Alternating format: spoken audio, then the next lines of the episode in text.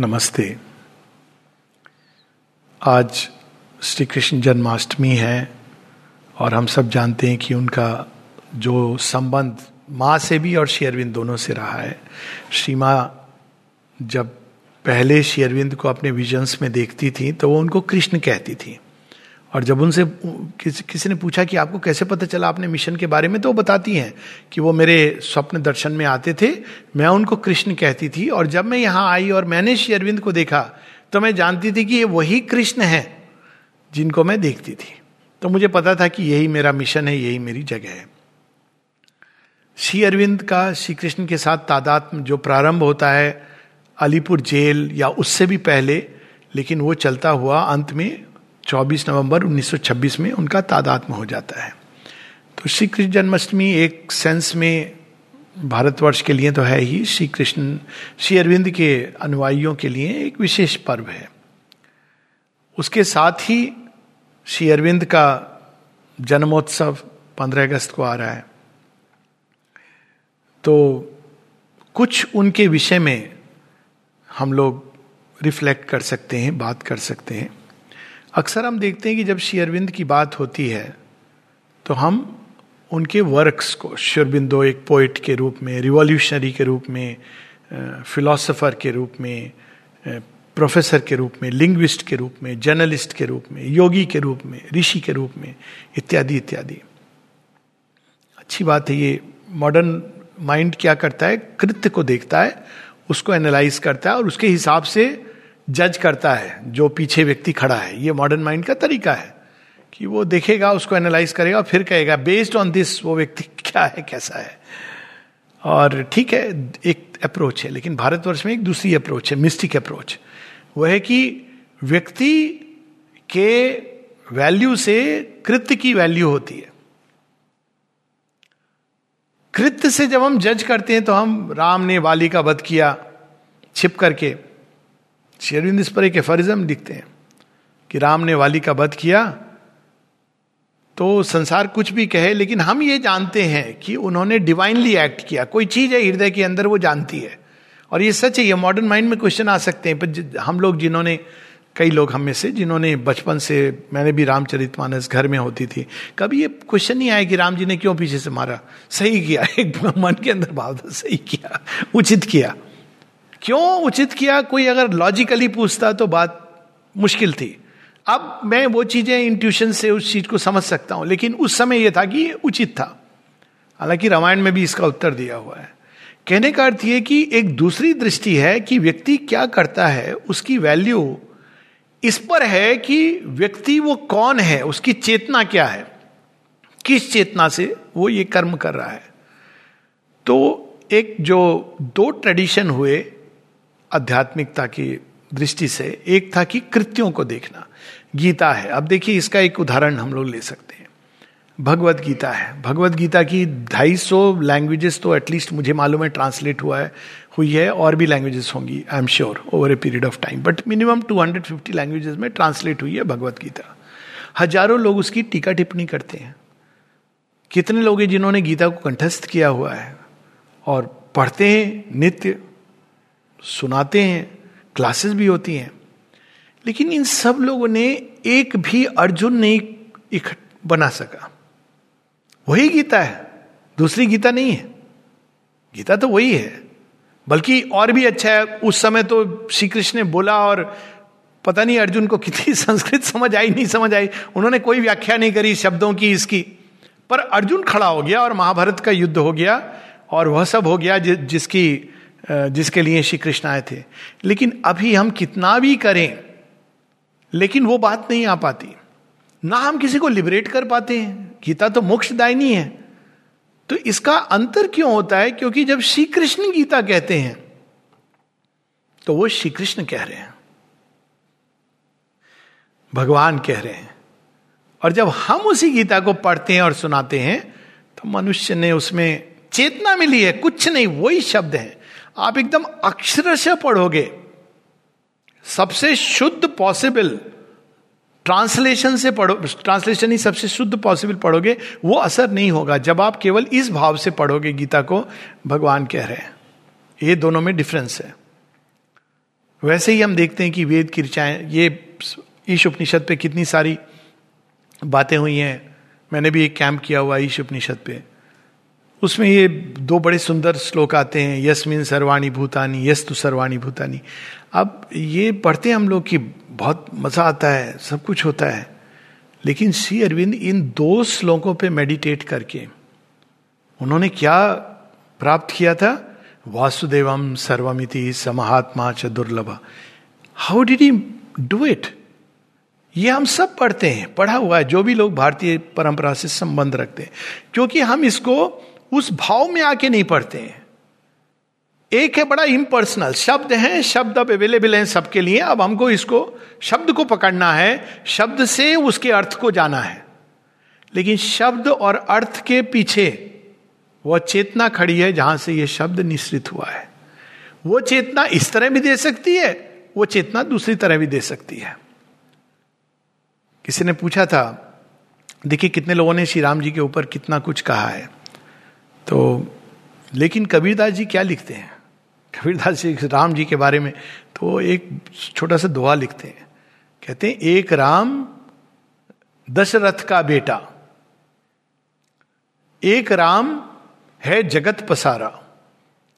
एक राम घट घट का वासी। एक राम है सबसे न्यारा। इंडिविजुअल अवतार, immanent divine, universal divine, and the transcendent सब आ गए उसमें। एक राम दशरथ का बेटा। अब इसमें देखिए, क्या चीज़ इंपॉर्टेंट है? एक एक डिवाइड नहीं कर रहा है यहाँ, एक वो है कि है। एक ही राम है जो दशरथ के बेटे के रूप में जन्म लेते हैं, लेकिन वास्तव में भूल नहीं करना, जगत पसारा, घटघट में व्यापी है। इमिनेंट डिवाइन के रूप में, वो घटघट में, एक राम घटघट का वासी। और केवल यहीं तक उनकी सीमा नहीं है, एक राम है सबसे न्यारा ट्रांसेंडेंट है। तो जब इस भाव से हम राम का नाम लेते हैं तो वो मंत्र होता है। एक, मैंने बहुत पहले ये, अभी उसका पूरा कंटेक्स्ट मुझे स्मरण नहीं है, लेकिन जो कहानी है बहुत डीपली टच करी थी। कि किसी से, किसी ने पूछा, मुझे लगता है वाल्मीकि ऋषि की कहानी है या शायद उन्हीं की कहानी है, कि पूछा गया उनसे कि, उन्होंने किसी से पूछा कि मैं किस मंत्र पे जप करूँ ताकि मेरा कल्याण हो? तो जो ऋषि थे, उन्होंने कहा, संसार में यदि कोई सबसे शुद्ध करने वाला मंत्र है तो वो है शब्द राम। उन्होंने वो राम पकड़ लिया। तो ना केवल उनको जो उत्थान हुआ, रामायण लिखी, राम सारा, सब कुछ उनके सामने चरितार्थ हो गया। तो ये चेतना से संपर्क लाना, ये मेन चीज़ है। अर्थ समझ के प्रैक्टिस करना वो दूसरा तरीका है। लेकिन मूल चीज़ क्या है योग में? टू यूनाइट ऐसे करोगे, वैसे करोगे।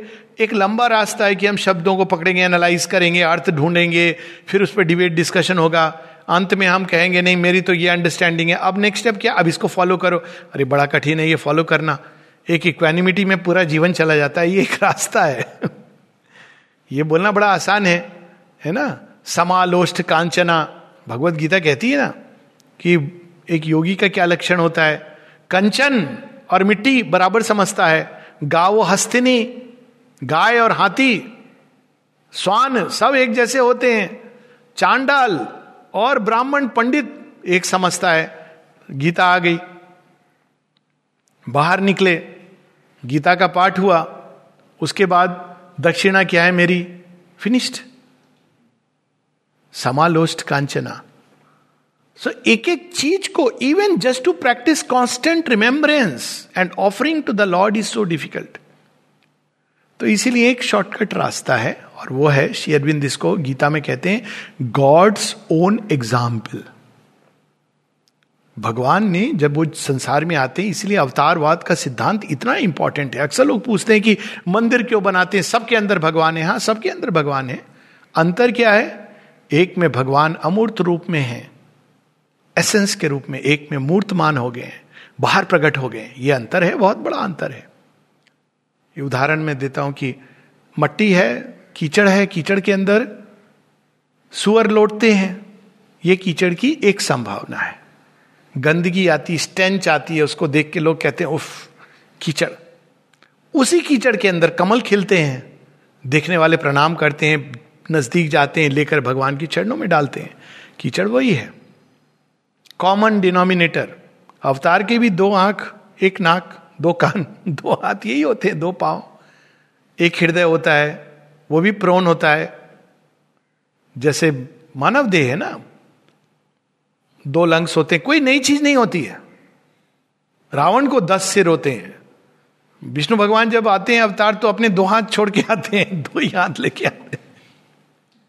चार हाथ लेके आएँगे तो लोग कहेंगे, ये तो चीटिंग हो गई। हमारे जैसे बन के, है ना, ऐसे ही आते हैं। तो वो तो कॉमन मनुष्य जैसे है। लेकिन मनुष्य के अंदर क्या संभावना प्रकट करते हैं? क्योंकि अक्सर लोग, अरे, उनमें तो दोष था, इनमें भी दोष था। ये कुछ इस तरह की बात है कि सबके अंदर तो छाया है। ये एक बड़ी डेंजरस मेंटेलिटी मॉडर्न माइंड की है।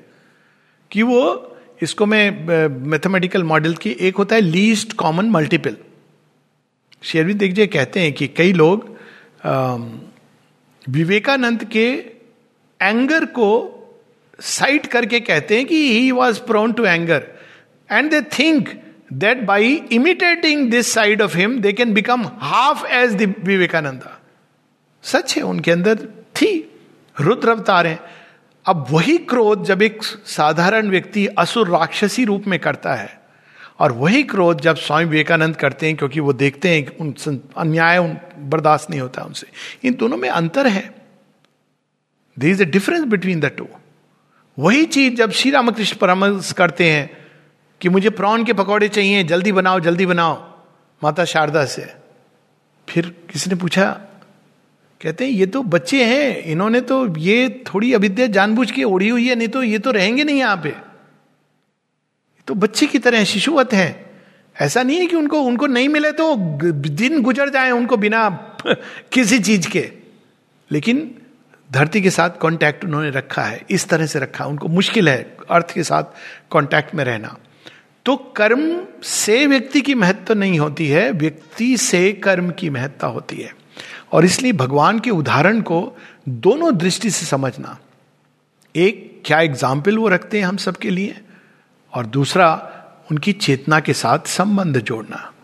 तभी अवतार के जीवन का वैल्यू है। ये अदरवाइज़ तो ठीक है सेलिब्रेशन होंगे, कोई कहीं रूम चला गया यहाँ, वो सब ठीक है, लेकिन मेन चीज़ मंदिर बनाने का इसका ये होता है कि हमारे सामने मूर्त रूप एक उदाहरण है गॉड्स ओन एग्ज़ाम्पल तो अब श्री कृष्ण बताते हैं कि गीता में कि अवतार क्या करते हैं, और हम देखें तीनों अवतारों में ये चीज़ लागू होती है। श्री राम श्री कृष्ण श्री अरविंद और भी अवतारों में but I am just using these three Buddha के जीवन में क्राइस्ट के जीवन में इवन परशुराम विल सी परित्राणाय साधु नाम हमेशा उनके अंदर एक जो गुड है, उसको बढ़ाना। ये साधु नाम केवल ये नहीं है कि बाहर जाकर के वो तलवार लेके रक्षा कर रहे हैं, वो एक पार्ट है। लेकिन जहाँ भी ये अवतार के साथ ये देखा जाता है कि जहाँ भी कोई गुडनेस है, उसको बाहर निकालना।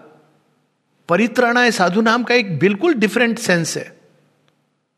परित्राण किससे परित्राण? हम सबके अंदर एक गुड है, साधु नाम, जो हमारी अंदर आसुरी वृत्तियों के बीच में उलझ करके खो गई है।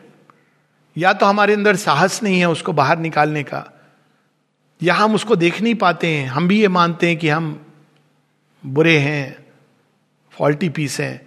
लेकिन भगवान क्या करते हैं? परित्राणाय साधुना उसको रिलीज़ करते हैं।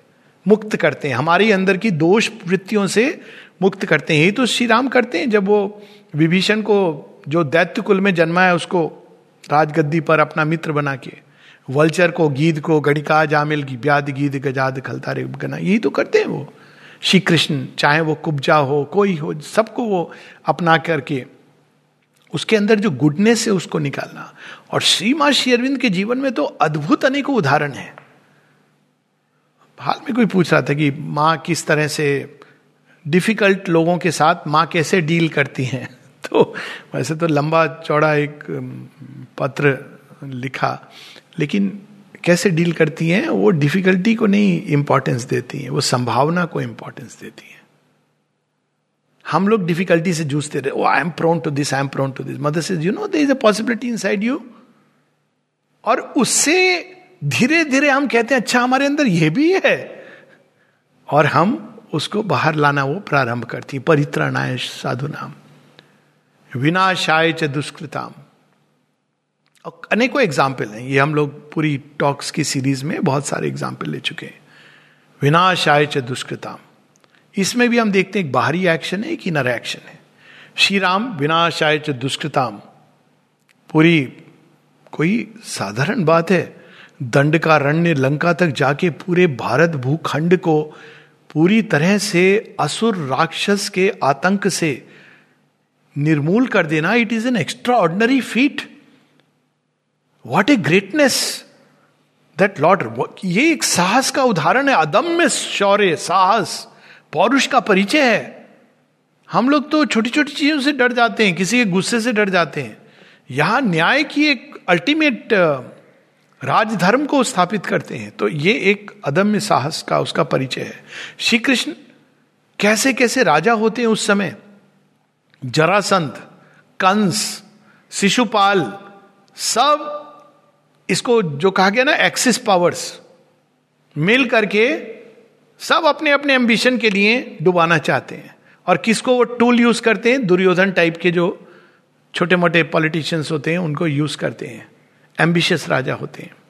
श्री कृष्ण क्या करते हैं? शिशुपाल को खुद ही वो समाप्त कर देते हैं, कंस को भी कर देते हैं, जरासंध को भीमसेन जा करके चीर देते हैं। और बाकी महाभारत में इस तरह से वो पूरी भारतवर्ष को फिर से निष्कंटक बनाते हैं कि अब यहाँ पे फिर से एक राष्ट्र की स्थापना हो सकेगी, युधिष्ठिर इत्यादि के अंतर्गत। अब श्री अरविंद तो आज के अवतार हैं, दो कदम आगे जाएँगे। वो तो उन्होंने जिससे लोहा लिया, उनके सामने तो कंस, जरासंध, ये सब पीछे छूट जाते हैं। पहले किससे वो लोहा लेते हैं? ब्रिटिश एम्पायर, सीधा। कोई छोटी मोटी कंस, जरासंध नहीं है यहाँ पे, जो लोग कंपेयर करते हैं। दे शुड नॉट फॉरगेट कि सीधा ब्रिटिश एम्पायर, जो फ़र्स्ट, उनका जो टारगेट होता है म्लेच कहते हैं ना, कल की अवतार, म्लेच्छों से मुक्त कराएँगे। और वो कैसे आक्रांत था? 200 वर्ष से भारत पर राज कर रहे थे। यहाँ तक कि उस समय भारत की मानसिकता ये थी कि हम तो दास हैं। हमको थोड़ा सा तो आप फ्रीडम दे दो। शेरविंद ने कहा, थोड़ी सी फ्रीडम, पूर्ण स्वराज। उनको चुप करवा दिया। भारत, इंदु प्रकाश के लेखों में, नहीं नहीं, आप बहुत स्ट्रांग वर्डेड लेख लिख रहे हो। हम भी मर जाएँगे, हम भी फंस जाएँगे। तो शेरविंद ने कहा, मैं वो लिखूँगा जो सच है. देखिए, आप उनके जीवन से हम जब देखते हैं तो सत्य का साहस अडिग रहना इज़ इट ए जोक उस समय जब आपको पता है कि सच लिखना, अगर आप शेरविंद की राइटिंग्स पढ़ो और वो एक दो राइटिंग्स नहीं है, बंदे मातरम, कर्म योगिन दे आर फायर अग्नि बाण है वो. कैसे ब्रिटिश सरकार ढूंढ रही होगी उसमें कि कोई चीज़ मिल जाए कि हम इनको फंसा दें? लेकिन वो जानते थे, उन्होंने पूरा ब्रिटिश साम्राज्य में जाके समझ लिया था कि ये इनके अंदर एक प्रॉब्लम है, जिसका मैं एडवांटेज ले सकता हूँ। क्या प्रॉब्लम थी? ब्रिटिशर्स चाहते हैं कि हम दुनिया की नज़रों में अच्छे दिखें। तो शेरविंदे का बहुत अच्छा है, मैं तुम्हें अवसर नहीं दूँगा। तो अब वो केवल ऐसे नहीं उनको पकड़ लेंगे। वो चाहते हैं कोई ऐसी चीज़ जो उनके लीगली वो कह सकें कि ये सेडिशन है हम आपको। शेयरविंद की राइटिंग इतनी अद्भुत है कि उन्होंने क्या कुछ नहीं लिखा है, लेकिन कहीं पर आपको ये फील नहीं होगा कि वो सेडिशन है। यानी ब्रिटिश सरकार के, हम लोग तो चलो बड़े प्रसन्न होते हैं पढ़ के। फिर भी उन्होंने ढूंढा। एक केस दूसरा केस तीसरा केस ट्राई किया। तो सीधा उन्होंने किसको चैलेंज किया? ब्रिटिश सरकार कहती the most dangerous man in India पर यह तो उनका छोटा सा खेल था, जैसे कंस को मार डाला ग्वाल बाल को स्थापित कर दिया, यही स्ट्रेटेजी शेयरविंद ने भी अपनाई। देखिए श्री कृष्ण क्या करते हैं? वो कंस को मारने के पहले ग्वाल बाल के अंदर एक विद्रोह लाते हैं जगाते हैं कि जब कंस चला जाएगा, तुम लोग राज्य करोगे। तो तुम लोगों के अंदर अगर चेतना उत्कृष्ट नहीं है तो ये होने वाला है। सेम जब महाभारत होती है तो वो तेरह वर्ष का वनवास, जाओ। क्यों? क्योंकि उसमें से जब निकल के तुम आओगे युधिष्ठिर इत्यादि, तब तुम राज्य के योग्य होगे। तब तुम धर्म राज्य करने की योग्य, वरना पता नहीं, जब राज्य मिल जाएगा दुर्योधन का तो तुम्हारी क्या गति होगी? पूरी तरह तैयार करवाते हैं। और वही हम देखते हैं शेयरविंद में, वो तैयार करते हैं भूमि को, जगाते हैं लोगों को। और फिर जब वो देखते हैं कि अब निश्चित हो गया, अब इंस्ट्रूमेंट आएँगे, मैंने अपना काम कर दिया है तो वहाँ से चले जाते हैं बड़े फ़ील्ड में। एग्जैक्टली exactly जो श्री कृष्ण करते हैं, कंस चला गया अब यहाँ का देखभाल हो जाएगा तो वो चले जाते हैं महाभारत के लिए। तो शेयरविंद क्या करते हैं? कौन सी महाभारत? ब्रिटिश सरकार से, साम्राज्य से लड़ लिए थे। काफ़ी नहीं था। सीधा हिटलर, नाजी। एक ऐसा असुर जैसा न भूतो, न भविष्य तो रावण उसके सामने संत पुरुष लगता है। कंस महात्मा लगता है। शिशुपाल लगता है कि इतना बुरा नहीं था, खाली गाली गलौज करता था। जरासंध आखिर पूजा तो करता था, चाहे नरबली देता था। केवल सौ लोगों की नरबली देना चाहता था। हिटलर तो प्रत्येक दिन दस हज़ार, पचास हज़ार तक उसने नरबली दी है।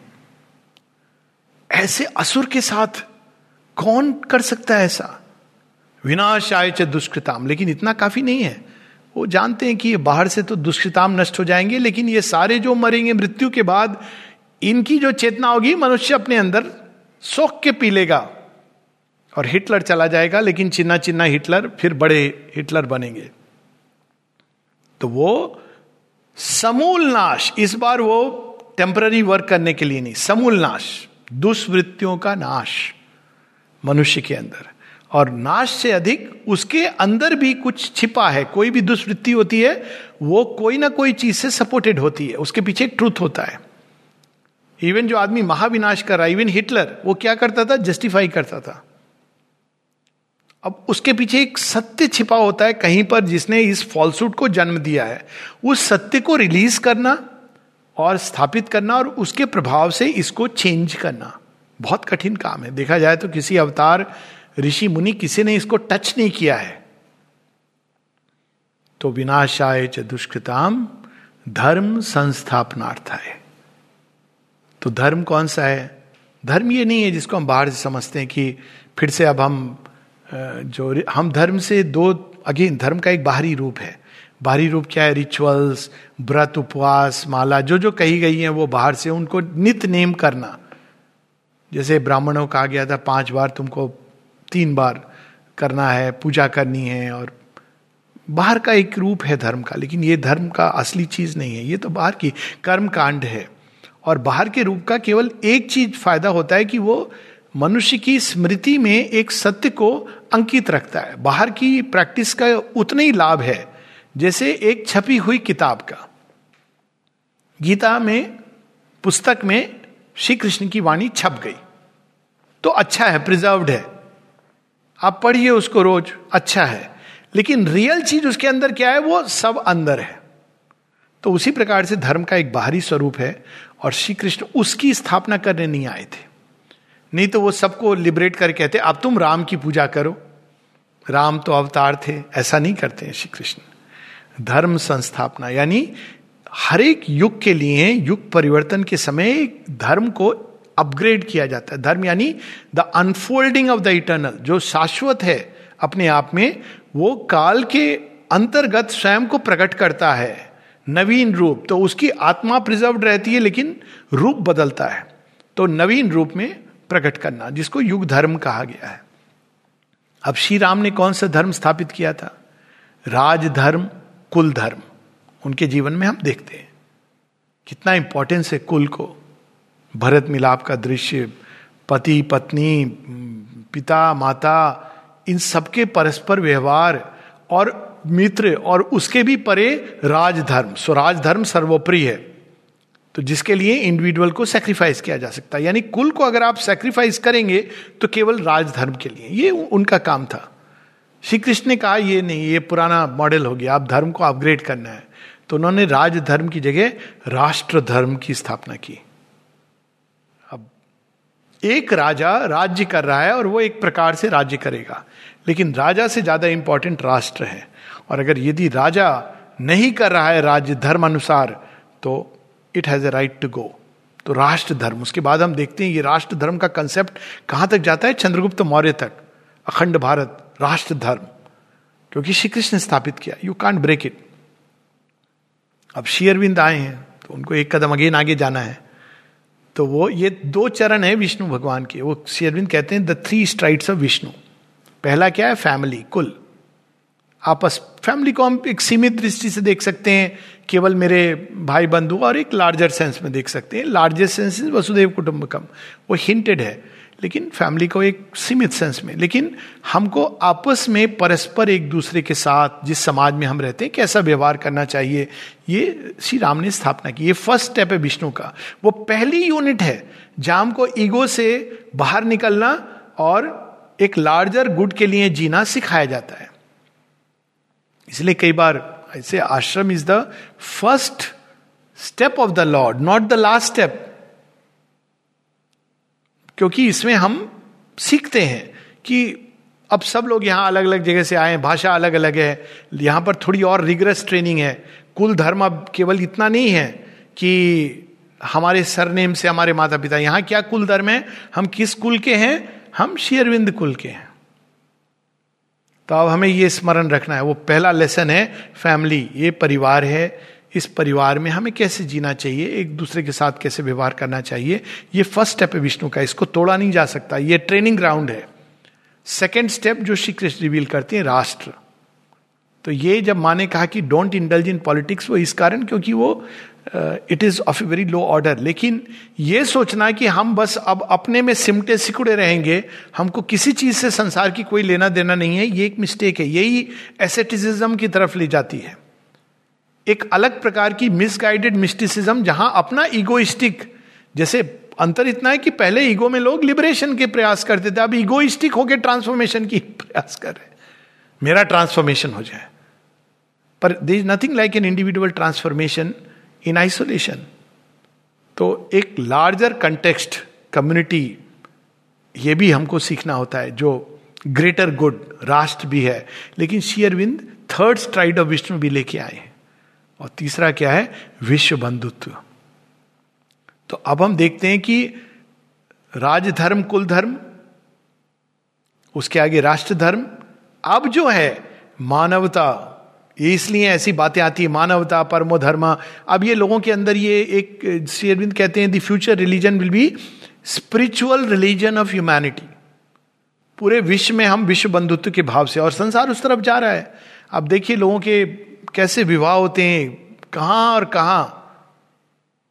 क्योंकि पूरा संसार उस दिशा में जा रहा है, हम इसको सीमित नहीं कर सकते लेकिन अगेन इसको तोड़ करके नहीं। जैसे श्री कृष्ण ने श्री राम के उसको तोड़ा नहीं, उसको एक नया रूप दिया, वैसे ही अब हमको राष्ट्र को तोड़ना नहीं है, राष्ट्र को नया रूप देना है। यानी ये राष्ट्र केवल राष्ट्र के लिए नहीं है, बल्कि विश्व के लिए है। यही माता जी बताती हैं, प्रत्येक राष्ट्र अपनी ऊर्जा लेके आता है और उसको सामूहिक यज्ञ में, विश्व यज्ञ में अपना बेस्ट कंट्रीब्यूट करना है।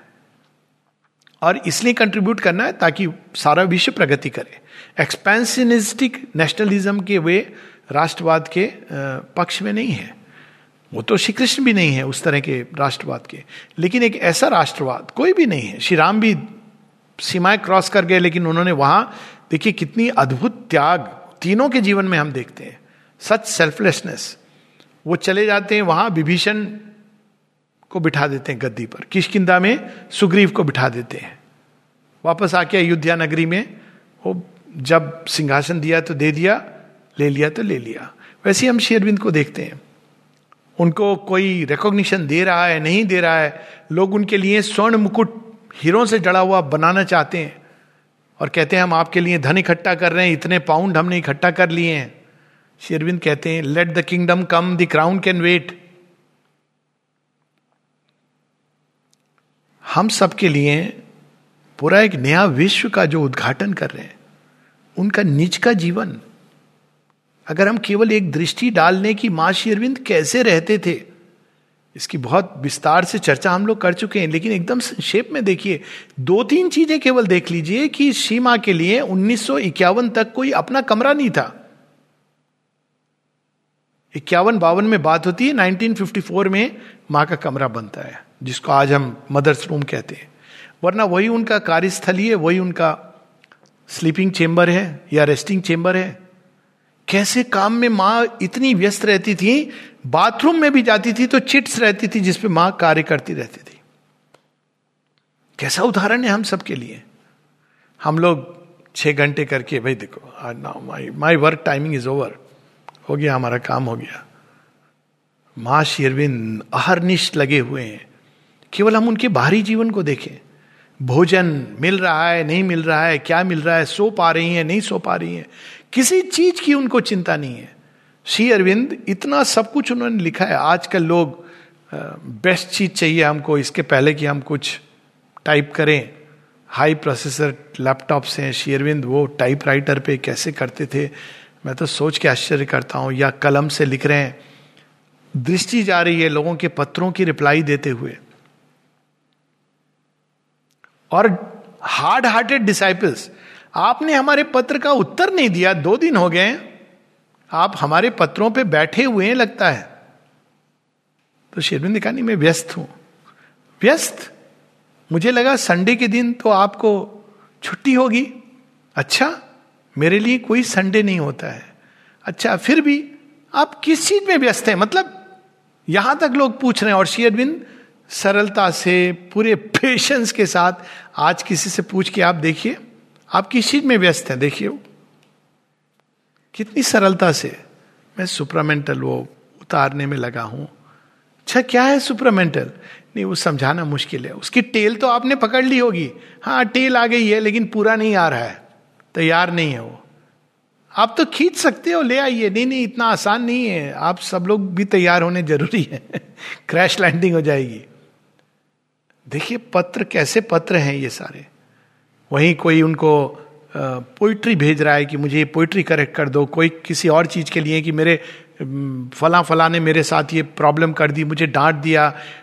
उसके, मुझे ये सिर का दर्द हो रहा है, इसके लिए आप कोई दवाई बता दो।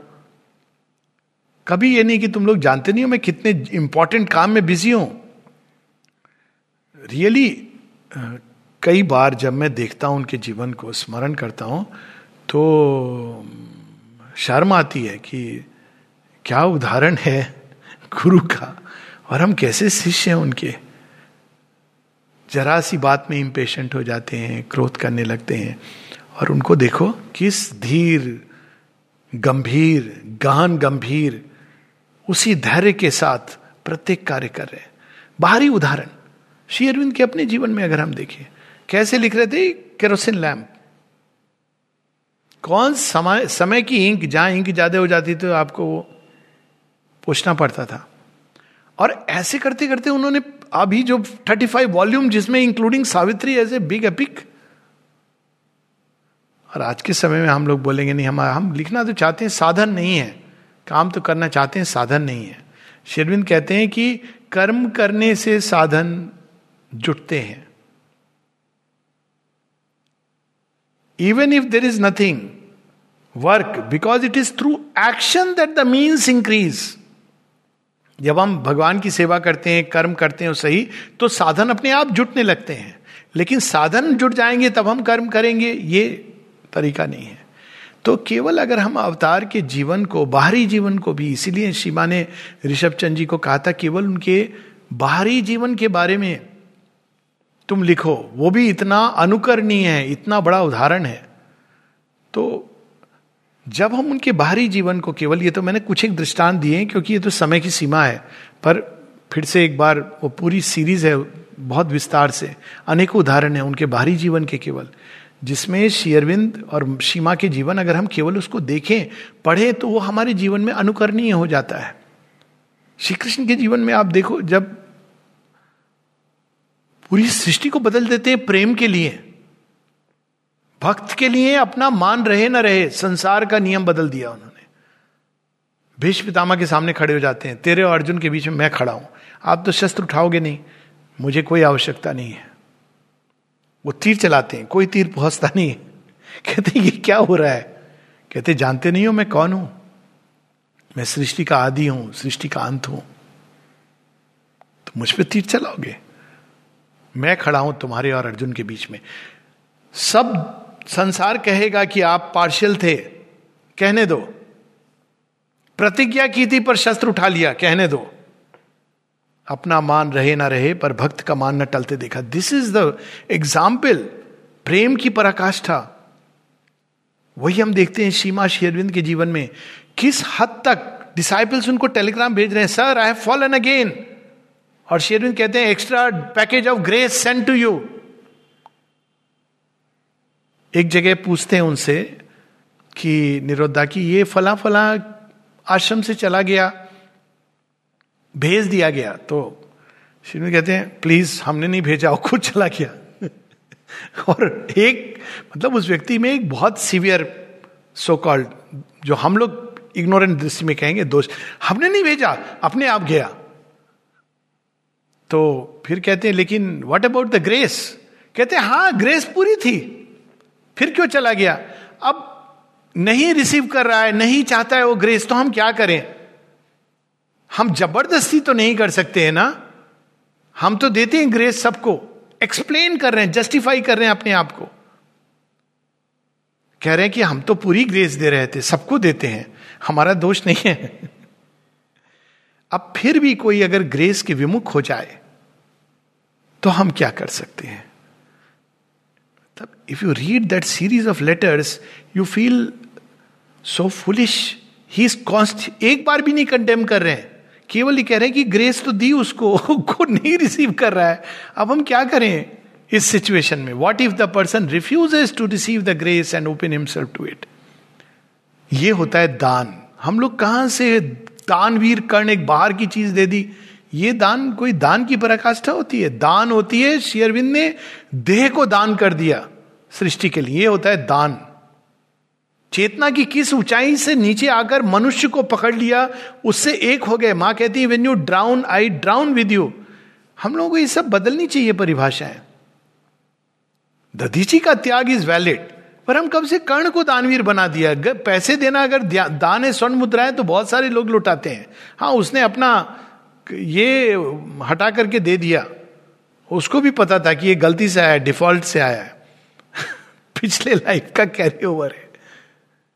और वो भी ऐसे नहीं है। वो उसको बहुत अभिमान था अपने ऊपर कि मैं इसकी क्या ज़रूरत है?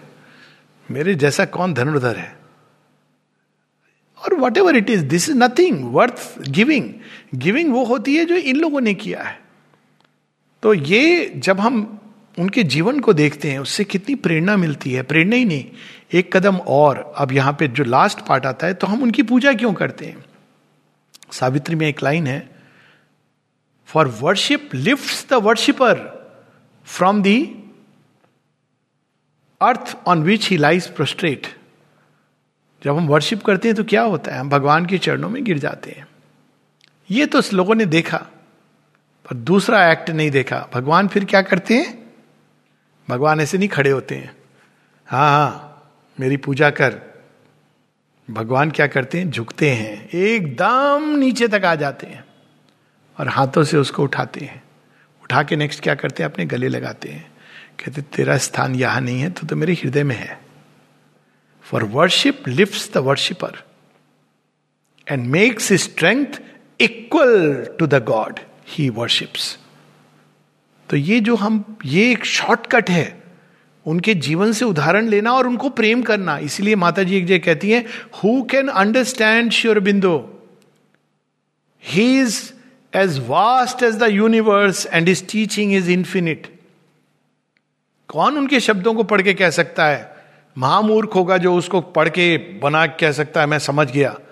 तो फिर क्या तरीका है? माँ कहती हैं the only thing that can bring us a little closer to him is by loving him by giving one self to him and his work unconditionally और लव से बड़ी प्रेम से बड़ी कोई शक्ति नहीं है चेतना में प्रवेश करके एक हो जाने की।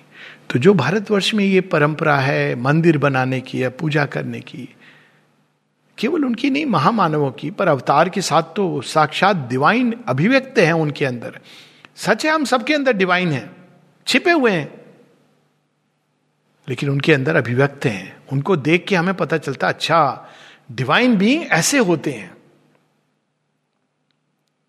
डिवाइन बीइंग राज करते हुए भी अंदर से त्यागराजन होते हैं और डिवाइन बीइंग यदि भोलेनाथ की तरह सब त्याग के घूम रहे हैं तो भी उनके अंदर ऐसी शक्ति है कि एक साम्राज्य को खड़ा कर दें या साम्राज्य को नष्ट कर दें ये डिवाइन बींग्स होते हैं उनको एक बाहर से कोई दिखावे की ज़रूरत नहीं है सो so, ये जब हम देखते हैं और प्रेम करते हैं वर्शिप करते हैं तो ये दिखावा वो दिखावा जिनको करना है वो अलग बात है लेकिन यदि हम चाहें तो ये हम प्रेम के द्वारा, पूजा के द्वारा, अर्चना, आराधना के द्वारा हम उनकी चेतना में प्रवेश कर सकते हैं। बिकॉज़ जहाँ प्रेम होता है, वहाँ सब द्वार खुल जाते हैं। ये लॉ ऑफ़ क्रिएशन है। सृष्टि में भगवान के पास जाने का द्वार खोलने के लिए जो एक चाबी लगाई है भगवान ने, वो है प्रेम। माता जी बताती ना लव जो डिसेंड करता है डार्कनेस में इट इज़ द की तो प्रेम की चाबी में कुछ बंधा नहीं रह सकता। कोई द्वार बंद रहे ऐसा संभव नहीं है। Master of all who work and rule and no servant of love और अंत में विनम्रता। Thou who not the worm to be nor even the cloud there for we know by that humility that thou art god माता जी छिपकली भी गिरती हैं, कहती हैं आई एम दी मदर इसकी भी मैं माँ हूँ। कितना अंतर है। उनमें और हम लोगों में कि केवल बड़े लोगों के साथ फ़ोटो खिंचाना बड़ी बड़ी महफिलों में जाना, कहीं फला, कहीं ढिमका, राजभवन, ये भगवान का तरीका नहीं है। भगवान तो सुदामा के साथ फ़ोटो खिंचा के बड़े खुश है। बल्कि ऐसे नहीं, सुदामा को बैठाएँगे, थ्रोन पे नीचे बैठ जाएँगे। हाँ अब लो मेरी photo. Humility disdain is not the worm to be nor even the cloud उनके हाथ में आप मट्टी दे दोगे ना? कोई कहेगा, मट्टी है, आपके हाथ सन जाएँगे कहेंगे, रुको रुको रुको, हाथ तो सनेंगे वेट तो क्या करेंगे? मट्टी को गुथेंगे गुथेंगे, बाद में उसमें देव मूर्ति कर देंगे। तो आप कहेंगे, अरे, ये कैसे आपने किया? तो क्या कहेंगे, इसीलिए तो मैं भगवान हूँ। मट्टी के अंदर जिसको लोग डिस्टेन कर देते हैं, धिकार देते हैं, ये व्यर्थ है, उसमें भगवान देव मूर्ति कर देते हैं। तो ये विनम्रता है। विनम्रता की ये पहचान है। बिना विनम्रता के ज्ञान का द्वार नहीं खुलता। विनम्रता प्रेम से आती है, क्योंकि प्रेम में अहंकार नहीं रहता। अहंकार और प्रेम एक साथ रह नहीं सकते। लॉजिकली क्यू ई डी विनम्रता ज्ञानी को नहीं होती। मैं ज्ञानी हूँ। शेरविंद के ऊपर मैंने बहुत लेक्चर दिए हैं। सब किताबें पढ़ी हैं एनालाइज किए हैं। ये शेरविंद कहेंगे, ठीक है। बहुत अच्छी बात है। प्रभु, आपसे प्रेम करता हूँ। सच्चा प्रेम। प्रेम करेंगे तो क्या होगा? पहले वो आपके अहंकार को कूट कूट के हटाएँगे। जब अहंकार चला जाएगा तो आपके अंदर स्वतः विनम्रता आ जाएगी। फिर आप मिट्टी हो तो जो आप करो तो या तो मिट्टी को अपने माथे से लगा लेंगे तो क्या बन जाएगी? चंदन। या अपने पाँव के नीचे रख लेंगे तो क्या बन जाएगा वो? प्रसाद।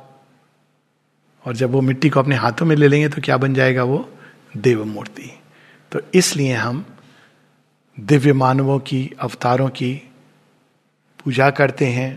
पहले बाहरी मंदिर में उनके जीवन को पढ़ते हैं, एक उदाहरण के रूप में प्रेरणा पाने के लिए, और फिर अपने हृदय में उनको बसाते हैं। क्योंकि वास्तव में यदि मानव हृदय में, मानव चेतना में, केंद्र में किसी को रहने का अधिकार है तो वो केवल उनको है। बाकी तो सब आते जाते गेस्ट हैं। लेकिन परमानेंट निवासी तो केवल भगवान है। नमस्ते।